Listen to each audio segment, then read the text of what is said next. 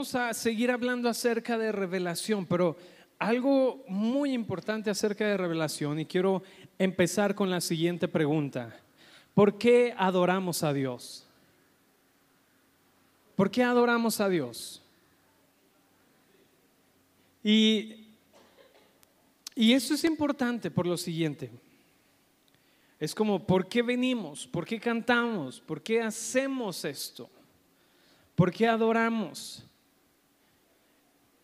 Porque Dios lo pide, muchos podrían decir, porque así es la ordenanza en la Biblia. Porque eso es como se debe hacer, o, o es que Dios pide que se le adore. Como si Dios dependiera de tu adoración para ser Dios.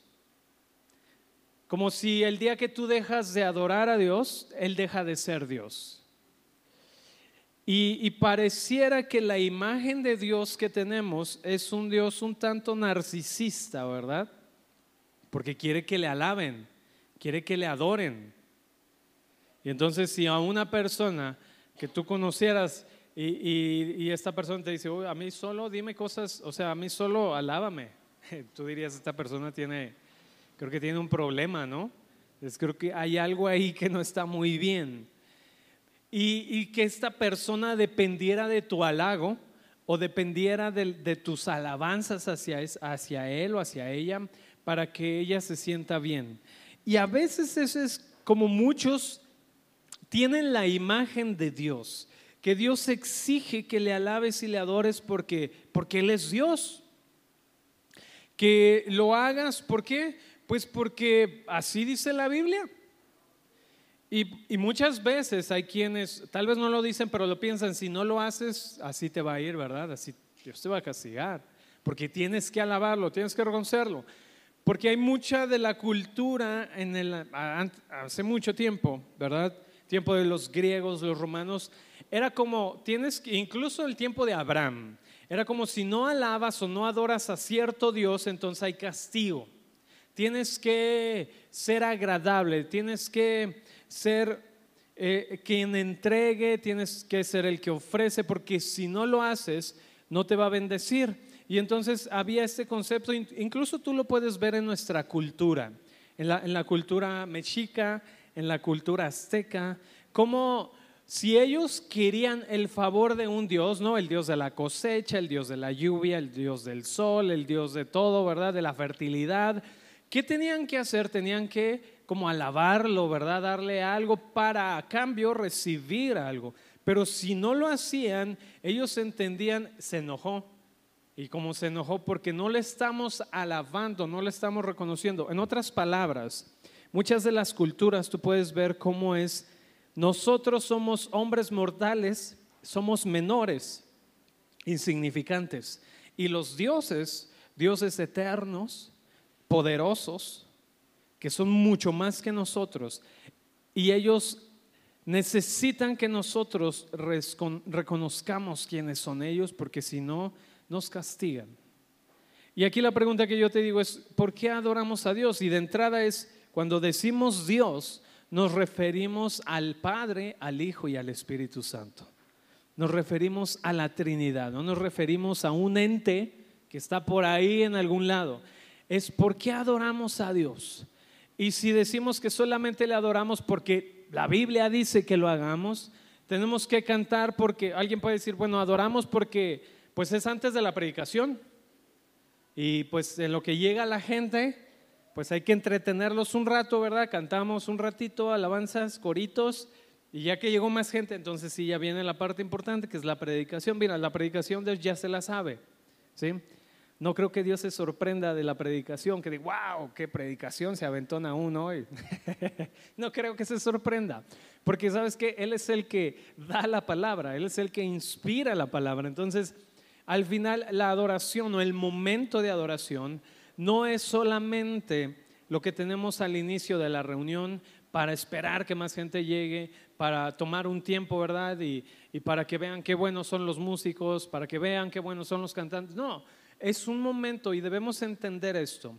La música es solo una herramienta.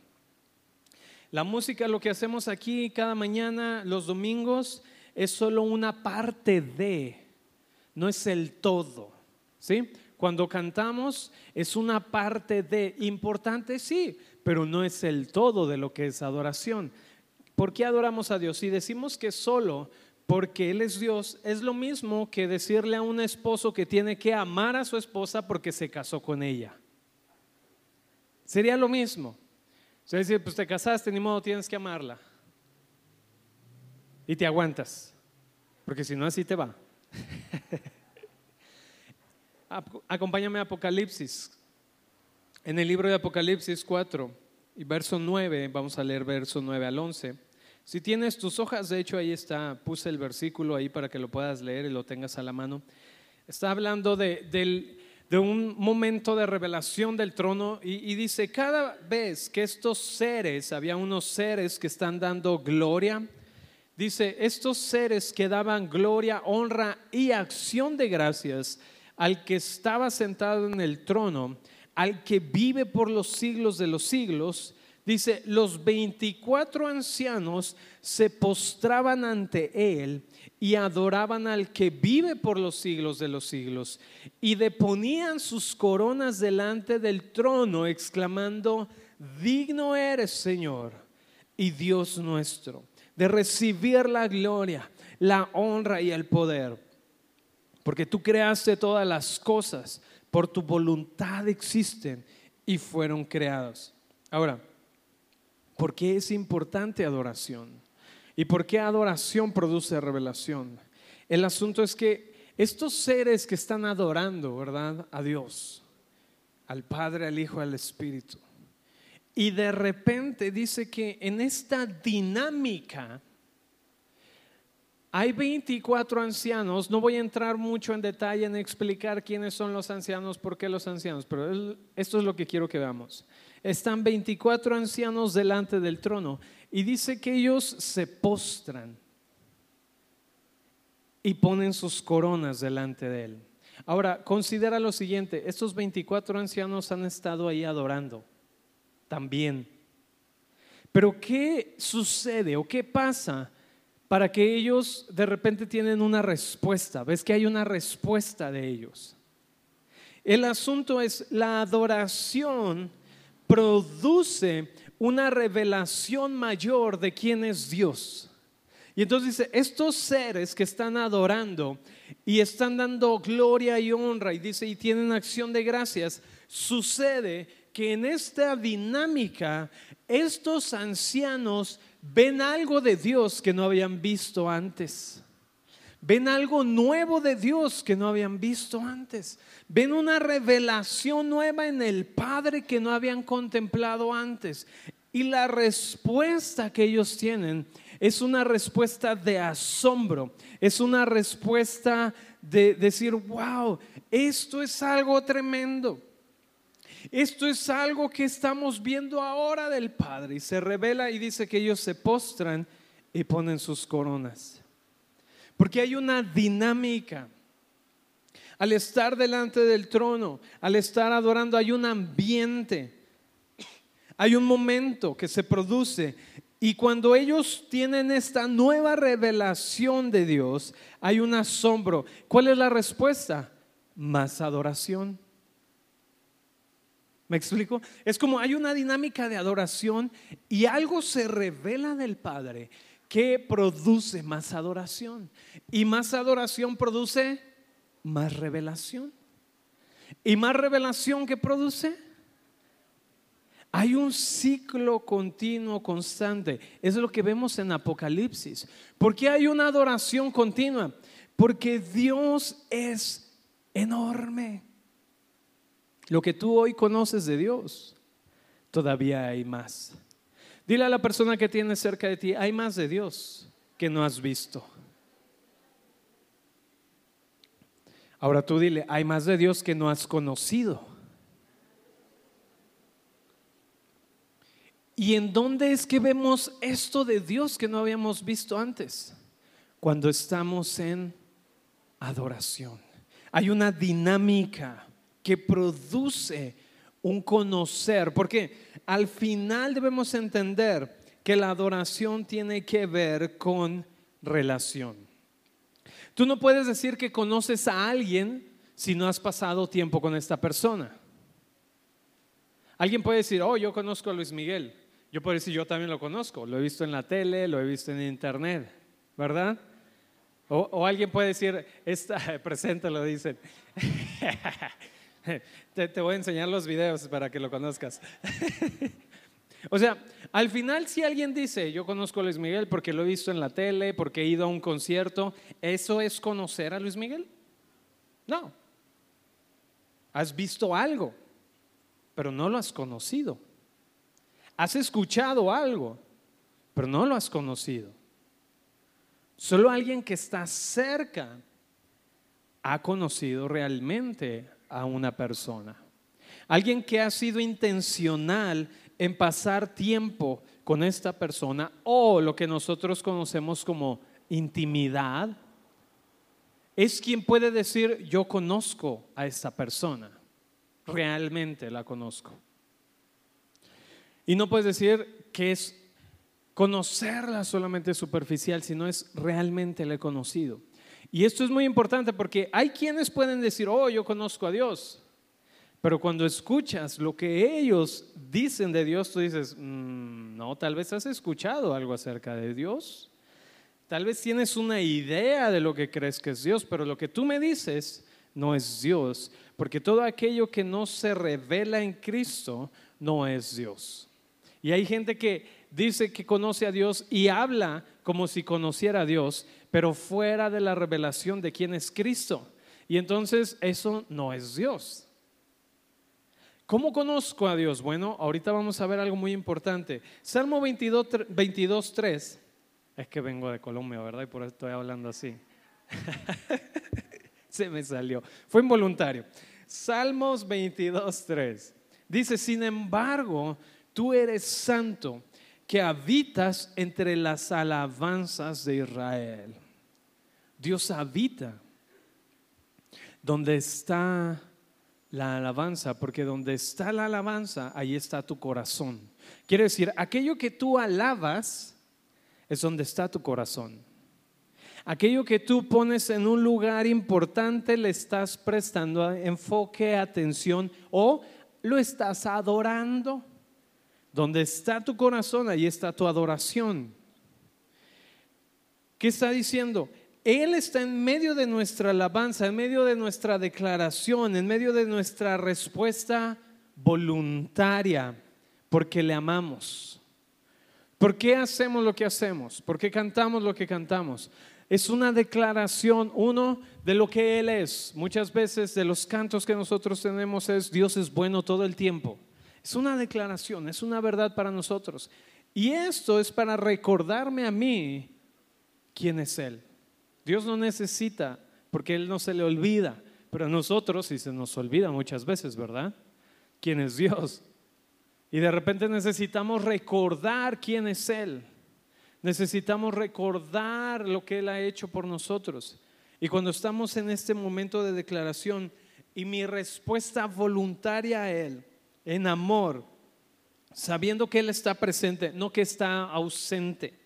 Entonces, el resultado de esta adoración es revelación, porque tienes una expectativa mayor tienes una expectativa acerca de, le conozco, pero sé que hay algo mayor. Le conozco, pero sé que voy a ver algo que no había visto antes. Le conozco, pero sé que voy a experimentar algo mayor en esta relación de lo que había visto hasta ahora. Juan 4, 23 y 24, Jesús está con esta samaritana y le dice, pero se acerca la hora y ha llegado ya en la que los verdaderos adoradores, dice esta versión, rendirán culto al Padre en espíritu y en verdad, porque así quiere el Padre que sean los que le adoren. Dios es espíritu y quienes lo adoran deben hacerlo en espíritu y en verdad. Hay otra versión que dice, el fin de una era ha llegado. El futuro llegó. Cualquier valor profético que haya sido expresado en una forma de devoción externa y rituales son ahora eclipsados en la verdadera adoración espiritual, cara a cara con el Padre. reconociendo nuestro origen en Él. Esto es su deleite. El deseo del Padre, fíjate bien, el deseo del Padre es el adorador más que la alabanza. Dios no está buscando adoración, está buscando adoradores. Porque no es, lo voy a decir con este ejemplo, no es los regalos que puedas darle a Dios. Eres tú lo que Él desea. Entonces el Padre busca o anhela o desea más al adorador que la adoración.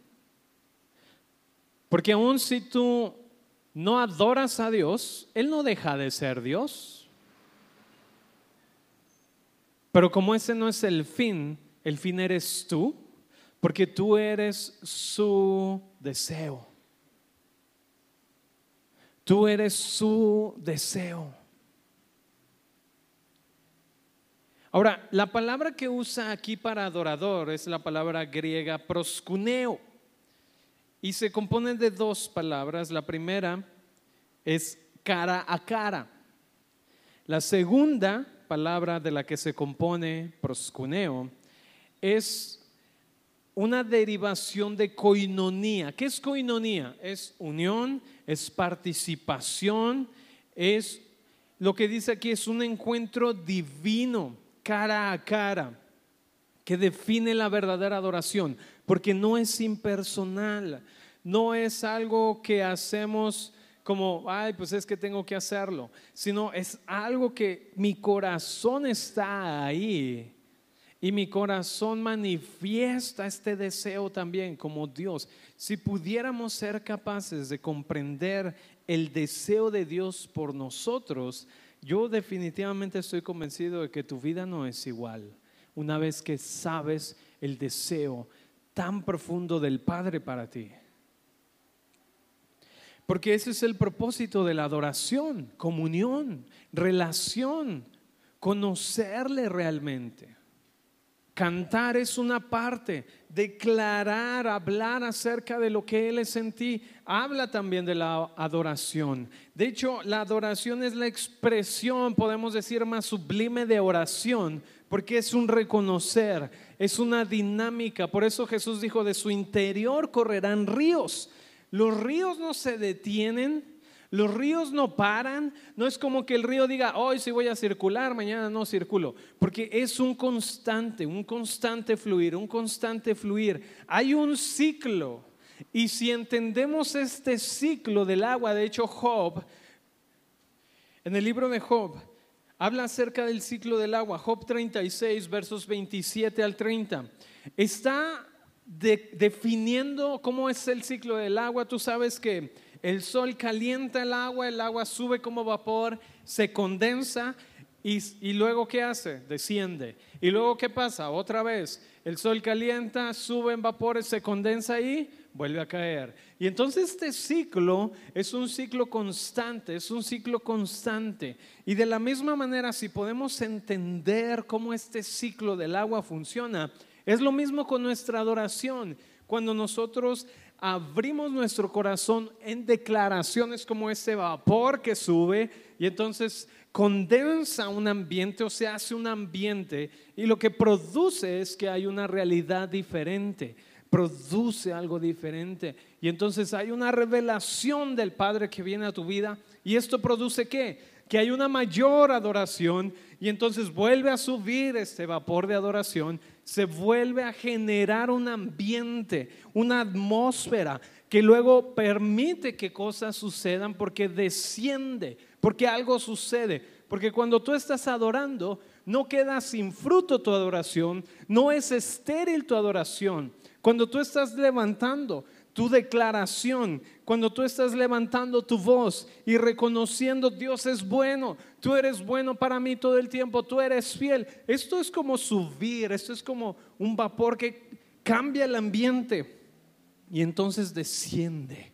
Algo sucede, algo cambia, algo es diferente.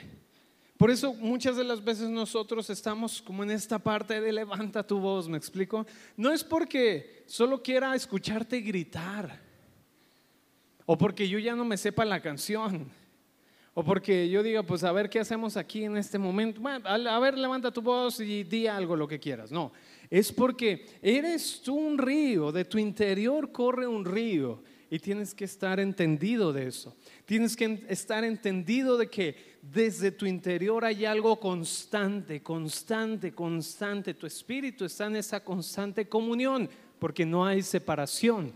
Si no hay separación, quiere decir que en todo momento tú estás conectado. Amén. Quiero rápidamente que veamos, hay dos modelos de adoración. Uno es el modelo unitario y otro es el modelo, el modelo trinitario. ¿Qué es el modelo unitario? Bueno, el modelo unitario de adoración es cuando solamente cantamos en la reunión, ¿verdad? Oramos por el mundo, escuchamos el sermón, nos exhorta el sermón, muy padre, qué bonito estaba todo, el café estaba bueno y, y bueno, pues Jesús es nuestro ejemplo, pero todo gira en torno a lo que yo hago. Todo gira en torno a yo. Yo me quiero sentir bien. no es que esté mal, pero yo me quiero sentir bien. Yo todo gira en torno a mi capacidad de hacer las cosas. Es como el, el único sacerdocio que se ejerce es el mío, la única ofrenda es mi ofrenda, la única intercesión es yo, es como yo solo, ¿verdad? Yo soy el que tengo que hacer que las cosas funcionen. Quiere decir que esto es algo muy, muy yo-yo, ¿sí? O sea, yo, muy céntrico en mí. ¿Por qué? Pues porque se enfoca en lo que yo puedo hacer, fíjate bien, en lo que yo puedo hacer para adorar a Dios. Ahorita vamos a ver, voy a aclarar esta parte, pero se enfoca mucho en lo que yo puedo hacer para adorar a Dios. En otras palabras, para acercarme a Dios. Lo que yo puedo hacer para acercarme, porque yo me convierto en mi propio sacerdote, ¿verdad? Porque el sacerdote ¿qué hacía? Ofrecía ofrenda para acercarse a la presencia de Dios. Y entonces de repente un modelo de adoración unitario es bueno, vamos a ir a la presencia. Vamos a entrar al lugar santísimo. Como diciendo, no estamos ahí, ¿verdad? Y vamos a entrar. Entonces, va a depender de lo que hagamos el si vamos a entrar o no vamos a entrar. Va a depender de lo que hagamos, el si alcanzamos, ¿verdad? Con el 40 minutos de alabanza, a ver si nos, a ver si, si llegamos. Porque a lo mejor tú dices, sí, ya casi, ya casi, ya se acabó el tiempo de alabanza. Bueno, próximo domingo vamos a ver si podemos llegar a la presencia de Dios. O este modelo unitario, porque se centra en lo que yo puedo hacer, es de repente quien está dirigiendo el momento, ¿verdad? Voy a ver si puedo llevar a la gente a la presencia de Dios. Es como, va a depender de mí. En mis hombros está el que la iglesia hoy sienta la presencia de Dios. Y entonces se vuelve mucho lo que yo puedo hacer para entrar ahí. ¿Me estoy explicando? Ahora, la Biblia dice que somos reyes y sacerdotes. Eso es cierto. Sin embargo, esta investidura ha sido no por lo que tú has hecho, ha sido por lo que Jesús hizo. Él te habilitó, no es tu esfuerzo, no es que tratamos de llegar a, sino es lo que Él ya ha provisto. Entonces, este tipo o este modelo de adoración es como hágalo usted, ¿verdad? Incluso este modelo depende de a veces de los estilos. Es que aquí no hay panderistas, por eso no se siente la presencia de Dios, pastor. Porque donde hay panderistas sí se siente la presencia de Dios. Porque nos enfocamos más en las formas que en lo que realmente importa. No, pasó, es que tiene guitarras y dos. Entonces no. No, no, no. Solo debe haber puro organito, pastor. Porque ahí sí se siente la presencia. Es, es en el hágalo usted, ¿no? Depende de... Y, realmente no es eso. Y no es, vamos, no se trata de juzgar ni criticar quién o cómo adora, porque al final ese no es el enfoque. Si tú te quieres decir, yo voy a adorar a Dios en el suelo, adelante, hazlo, ¿verdad? Puedes hacerlo. Si dices, yo lo voy a hacer arriba de la silla, adelante, hazlo. Muchas de las veces lo que queremos es, haz algo que no has hecho antes, porque luego estamos muy cuadrados, ¿verdad? Nuestra forma de adorar y de alabar, que es palmas, ya, ya tenemos como la coreografía, ¿verdad? del momento de alabanza y adoración, palmas, palmas, pasito, pasito, palmas, palmas, pasito, pasito, brinquito, brinquito, ¿verdad? Y entonces, este, como que cuando ya te sientes muy alocado, ¿verdad? Das vuelta, ¿verdad? Y es como que ya, eso ya fue alocado eso. Porque necesitamos entender cuál es el corazón de la alabanza, cuál es el corazón de la adoración. Y, sobre todo este modelo unitario depende, muchas veces hay el temor de que, y no somos tan buenos, no lo hicimos tan bien, creo que la presencia de Dios hoy no vino, creo que el Espíritu de Dios hoy no descendió es que no cantamos entonados, por eso no vino el Espíritu. Y entonces mucho de este modelo unitario, ¿verdad? Depende de lo que yo voy a hacer. Por favor, Dios, ven. Por favor, Espíritu, ven. Y, estamos todo el momento de alabanza y adoración tratando, porque entendemos que, que depende de lo que yo hago, tratando de traer al Espíritu, tratando de traer la presencia, tratando de traer el momento. Ahora, el otro modelo el modelo trinitario, es cuando entendemos que nosotros como iglesia somos quienes participamos, fíjate bien, los que participamos a través del Espíritu Santo en la comunión del Hijo con el Padre. Y que el entendimiento de que el Hijo, que es el verbo hecho carne, Él es el sumo sacerdote, por Él es que nosotros hoy estamos en la comunión completa, en la unión. Él es Emanuel. Mucho del problema en la iglesia, aunque no lo dicen, muchos dicen creer en Jesús, pero realmente no creen en Jesús, porque hablan de Jesús como ausente. ¿Me explico? Realmente entender lo que Jesús. ¿Qué es lo que dijo Jesús? Yo estaré con ustedes que todos los días. ¿Cómo es que Él está con nosotros? El Espíritu de Dios está en nosotros. Pero muchas veces en la iglesia respondemos como si Él estuviera ausente. Recuerda el momento más enamorado que has tenido en tu vida hasta ahora. Tráelo a memoria el momento de mayor enamoramiento que has tenido en tu vida. Así, tráelo a memoria. Imagínate que en ese momento de mayor enamoramiento y esta persona que te hacía temblar, ¿verdad? Que hacía que hubiera mariposas en el estómago. Eran gases, pero tú pensabas que eran mariposas. de nervios, pues. Está que tú lo ignoraras. Y, que en ese momento, en vez de, de aprovechar, ¿verdad? Tú estuvieras como si él no estuviera o como si ella no estuviera. Como este de, ay, ojalá estuviera. Sí, aquí estoy. Ay, ojalá estuviera. Ojalá viniera. Sí, aquí estoy. Ay, ojalá viniera. Me explico, es como, pues aquí estoy. y, y mucho de la iglesia estamos así con Dios.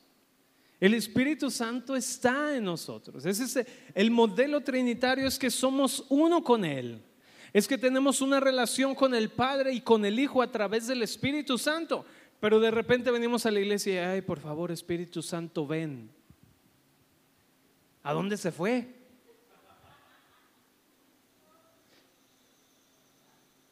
Que venga tu presencia. Pues ¿en dónde está? ¿Me explico? Porque nos gusta, no lo decimos, pero nos gusta decir, hoy la presencia de Dios se sintió, porque logramos hacer que se sintiera, logramos hacer que viniera. No es tu esfuerzo. Él ya está presente. Tú ya eres uno con Él. No hay nada que, que puedas añadir a ello. El problema es que no has reconocido que Él está presente. Y entonces mucho del modelo es, por favor Dios, ven. Bueno, Él ya vino. Él mismo se puso Emanuel, Dios en medio de nosotros. Que venga tu presencia. Bueno, ya está. Pero como estamos 40 minutos tratando de hacer que venga, aunque Él ya está, ¿verdad? Pero ahí estamos tratando de que venga, ¿qué pasa? Desperdiciamos el momento. Porque el modelo trinitario de adoración es uno, reconocer que somos uno con el Padre, con el Hijo, a través del Espíritu Santo. Y entonces lo siguiente es que tu adoración sucede desde el lugar donde tú estás. Qué tremendo es que yo ya no tengo que esforzarme para pedir que el amado venga, porque Él ya está aquí. Ayer Ruth compartía su sueño, ¿puedo compartirlo? Voy a hacer como muy, muy breve en este sueño que compartió Ruth, pero ella decía que había un hombre que la estaba viendo.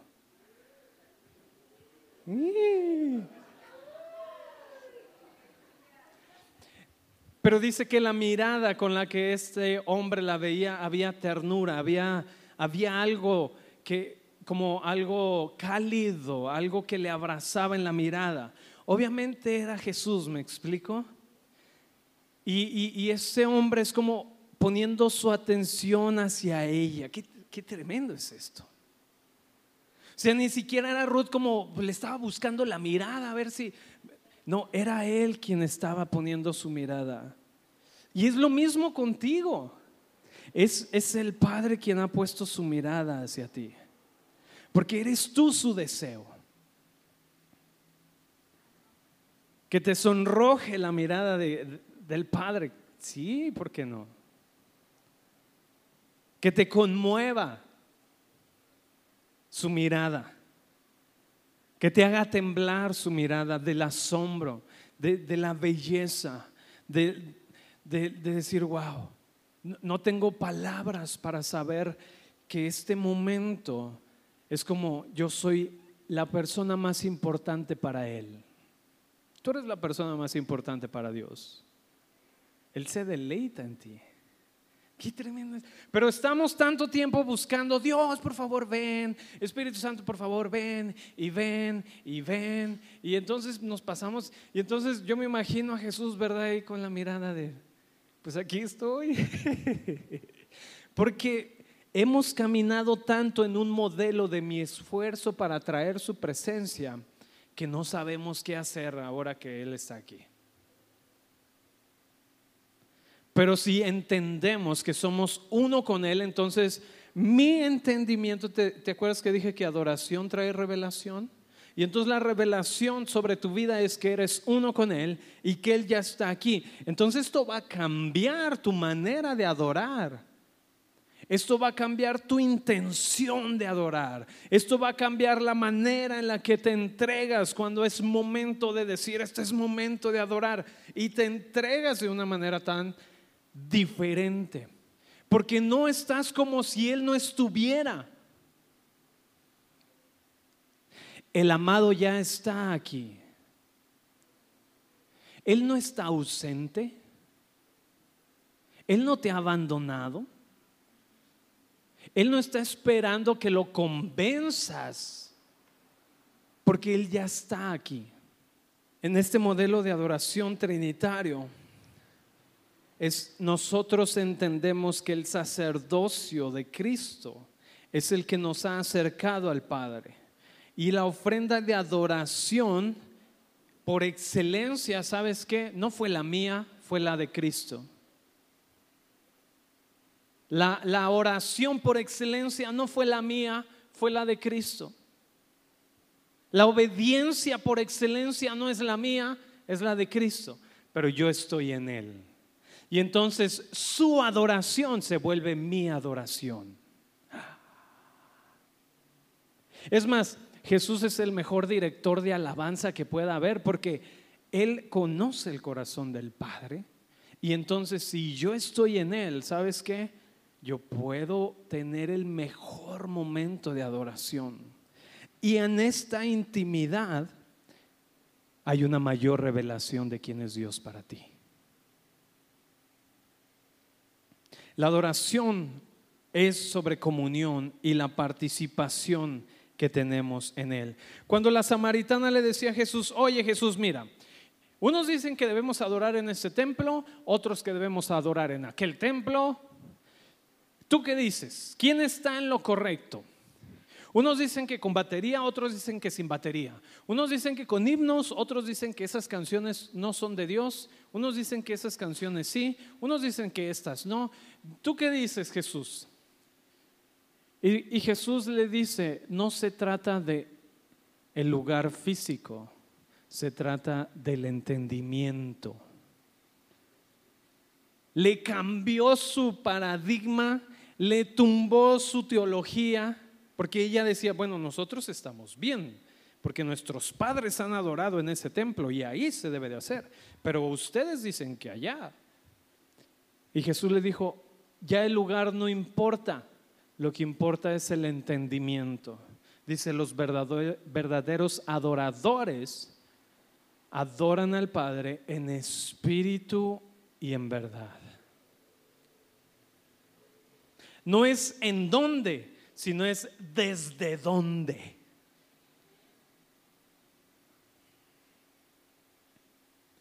Quiere decir que esta adoración por excelencia del Hijo a nosotros nos ha incluido en esta participación a través del Espíritu.